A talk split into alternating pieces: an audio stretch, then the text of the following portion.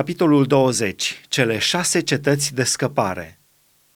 Domnul a vorbit lui Iosua și a zis, Vorbește copiilor lui Israel și spune-le, Hotărâți-vă cum v-am poruncit prin Moise cetăți de scăpare, unde să poată fugi ucigașul care va omorâ pe cineva fără voie, fără să aibă de gând să-l omoare.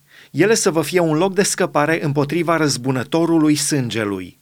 Ucigașul să fugă într-una din aceste cetăți, să se oprească la intrarea porții cetății și să spună întâmplarea lui bătrânilor cetății aceleia.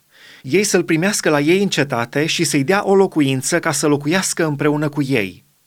Dacă răzbunătorul sângelui îl va urmări, ei să nu dea pe ucigaș în mâinile lui, căci fără să vrea a omorât pe aproapele lui și fără să-i fi fost vrăjmaș mai înainte el să rămână în cetatea aceasta până se va înfățișa înaintea adunării ca să fie judecat până la moartea marelui preot care va fi atunci în slujbă.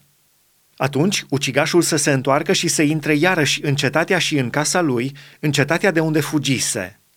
Ei au pus deoparte Chedeșul în Galileea, în muntele lui Neftali, Sihemul în muntele lui Efraim și Chiriat Arba sau Hebronul în muntele lui Iuda – și de cealaltă parte a Iordanului, la răsăritul Ierihonului, a ales Bețerul în pustie, în câmpie, în seminția lui Ruben, Ramot în Galaad, în seminția lui Gad, și Golan în Basan, în seminția lui Manase.